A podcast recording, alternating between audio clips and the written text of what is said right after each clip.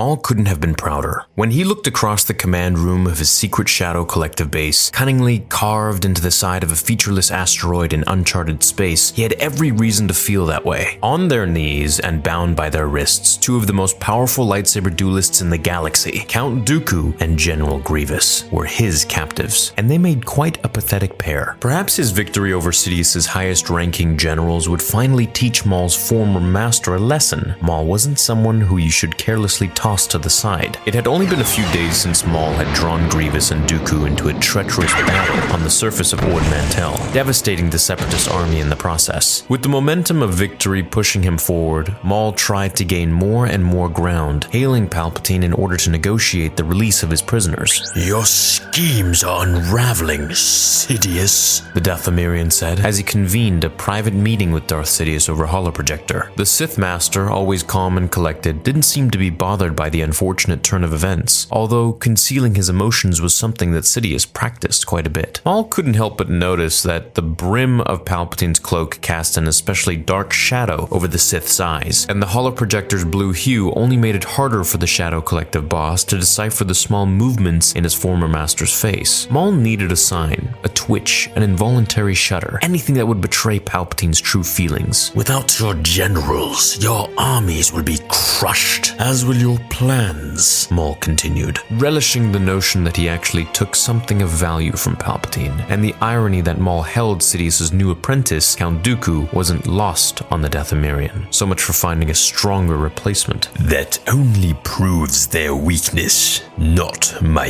own," Palpatine said in response, his voice never rising above the calm, low tenor that his former apprentice knew so well. "What are your demands?" Although Palpatine maintained a cool exterior, he would prefer if his new apprentice, the very being in charge of the Separatist movement, didn't die before he had a chance to use the aging former Jedi to his full extent. Maul took Sidious's words as permission that he could push further, and excited by the prospect of Palpatine begging, Maul theatrically curled his hand into a fist before replying, "Not my demands, Mother Talzin's. Yes, you remember the mother." Maul growled as he inched closer and closer to the holoprojector. "She was your ally, but you used her and you used me before throwing us both away." Rejection, abandonment. Maul's old wounds seemed to get in the way of his own success. Even when he had Palpatine's most powerful generals on their knees, only a quick swing of his Darksaber away from death, Maul couldn't keep his mind on his goal. "Kill them," Palpatine commanded, unwilling to waste another minute listening to Maul's whining. "I have no more use for either one of them." Maybe it was true. Maybe Sidious preferred if they were dead. If Maul actually managed to plunge his Darksaber into Dooku or Grievous, it would only prove Palpatine's point, that they were too weak to serve the Sith. Retrieving the Darksaber hilt from his waist, Maul quickly pressed a button on its side, ignited the blade, and placed it inches from Dooku's throat. "So be it. Since new apprentices are apparently so easy to find." Again, Maul let the same hang-up spoil the opportunity for Mother Talzin, and Maul's own Shadow Collective to get the most out of the negotiations. "Tread lightly, Maul. Revenge is a dangerous game, one you never seem to win," Palpatine warned, then suddenly clicked the broadcasting dial on his holoprojector device off. As Maul turned to face his prisoners, weighing what fate he should dole out, a group of Jedi commanders met aboard a Republic Venator-class Star Destroyer less than a light year away. "This confirms our intel from the Mandalore Resistance that the alliance between Prime Minister Almec and the Underworld is still intact," Mace Windu, Master of the Order, said through grim eyes as he looked at the object in fellow Master Aayla Secura's hands. The blue-skinned Twi'lek, who had won fame in the first battle of Genosis, held a red Death Watch helmet, a sign that the worst was yet to come. As the Jedi moved to a hologram map of the local star system, Obi-Wan Kenobi twirled their planet's orbit around until he revealed the underside of a nearby asteroid belt. "Maul could be lurking in the shadows there," Kenobi stated. Realizing what they had to do, the four Jedi, Secura, Windu, Kenobi, and the The Mikian master, known as Tipley, looked at each other, sharing a somber moment. After a heavy sigh, Kenobi broke the silence. "Master Tipley and I will investigate that outpost and see what comes scurrying out when we shine a light on on it. Back at the Shadow Collective base, deep within the side of an otherwise unremarkable asteroid, Maul deactivated his lightsaber. With a quick command, he ordered his troops to escort Grievous to a holding cell until Maul could figure out a way to use the Separatist commander for his own purposes. That left the Dathomirian alone with Count Dooku. Another chance for the Sith acolytes to talk. "I left you here to make you an offer," Maul stated as he stood in front of the transparent windows of his den, looking at the smaller fragments of asteroids and iron ore float by in parallel lines. "You abandoned the Jedi when you understood the Sith were gaining power. Now I suggest you abandon Sidious and serve me." There it was. Maul's personal grudge against Sidious knew no boundaries. In order to get revenge against his former master, he was willing to team up with one of the beings he hated most in the galaxy, his replacement and a former high-ranking Jedi. Even though Mother Talzin undoubtedly ordered Maul to try and seduce Dooku to their cause, Maul's focus was falling ever closer to exacting his own revenge. "Do you really believe there is any power in the galaxy that can stand against my lord? What hope will you have?" Dooku responded, remembering the raw power Sidious had demonstrated time and time again, and well aware that no number of Sith or Jedi could possibly defeat him. Sensing that his words alone wouldn't be enough to bring Qui-Gon Jinn's former master to his cause, Maul allowed his body to once again become a vessel for Mother Talzin. Green smoke filled the room, curling around Dooku's tall form until Mother Talzin finally emerged. "Sidious is deceiving you, as he once deceived me," she warned, hovering weightlessly above the cold steel floor of the asteroid base. "Sidious will betray you, as he betrayed us, but I will honor our alliance, should you accept it." As the powerful Nightsister waited for Dooku's answer, an alarm rang through the base. "My lord! We, we have incoming Republic ships," a breathless Mandalorian trooper said as he sprinted to Maul, interrupting the private meeting between the Sith. "Block their transmission before they can scan us," Maul ordered, annoyed that Dooku wouldn't have time to answer. Noticing that his master now held a lightsaber hilt in his hand, the Mandalorian hesitated before telling Maul the next bit of bad news. With a deep gulp, the infantrymen forcefully spurted it out. "It's too late for that.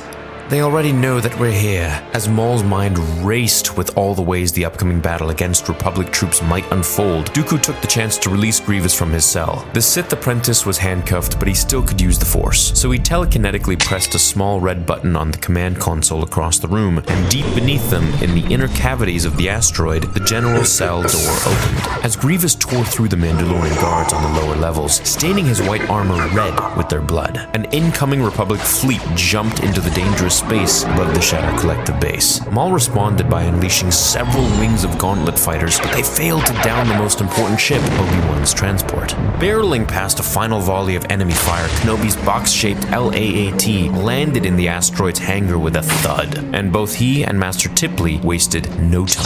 They ignited their blue lightsabers and leapt into battle, as dozens of clone troopers ran to join them elsewhere. Dooku still hadn't offered his reply to Maul's. Hoping to gain some leverage in the situation instead, the Count realized the Dathomirian might need his help. "Let us go kill some Jedi together." Without a word, Maul agreed and used Dooku's confiscated red lightsaber to break the Sith apprentice's handcuffs. Soon, the pair descended to the lower levels of the base and interrupted the one-sided fight Obi-Wan and Master Tipley were waging against the Mandalorian Death Watch. Quickly, all four Force users squared off, Obi-Wan and Tipley on one side, Dooku and Maul on the other. Dooku was once among the most powerful members of the Jedi Order, and now that he had turned to the Sith, his powers had only doubled. For all of Kenobi and Tipley's bravery, they simply weren't strong enough to defend against the combined power of Darth Sidious's two greatest apprentices. As smoke continued to fill the hangar, the glow of the four lightsabers hummed louder and louder, but before a first blow could be struck, a powerful voice boomed from behind a wrecked lander. "This has gone far enough, Dooku." Master Windu had arrived, joined by Master Secura. The fight now favored the Jedi. Or did it? Unwilling to wait any longer, Dooku quickly Quickly reached his left hand into the air and released a storm of Force lightning onto the Jedi. Kenobi and Tipley barely had enough time to reposition their lightsabers to deflect the blow. Although their blades absorbed most of the attack,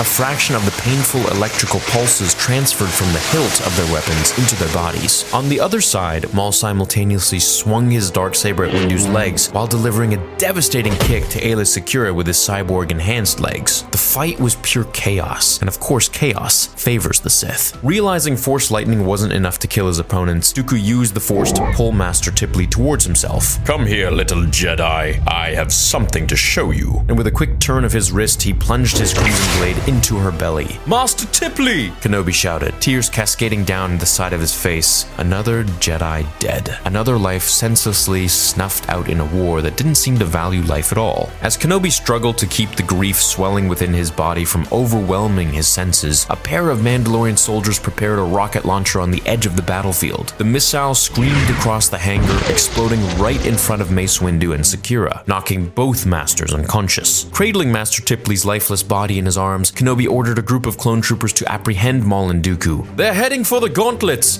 Don't let them escape!"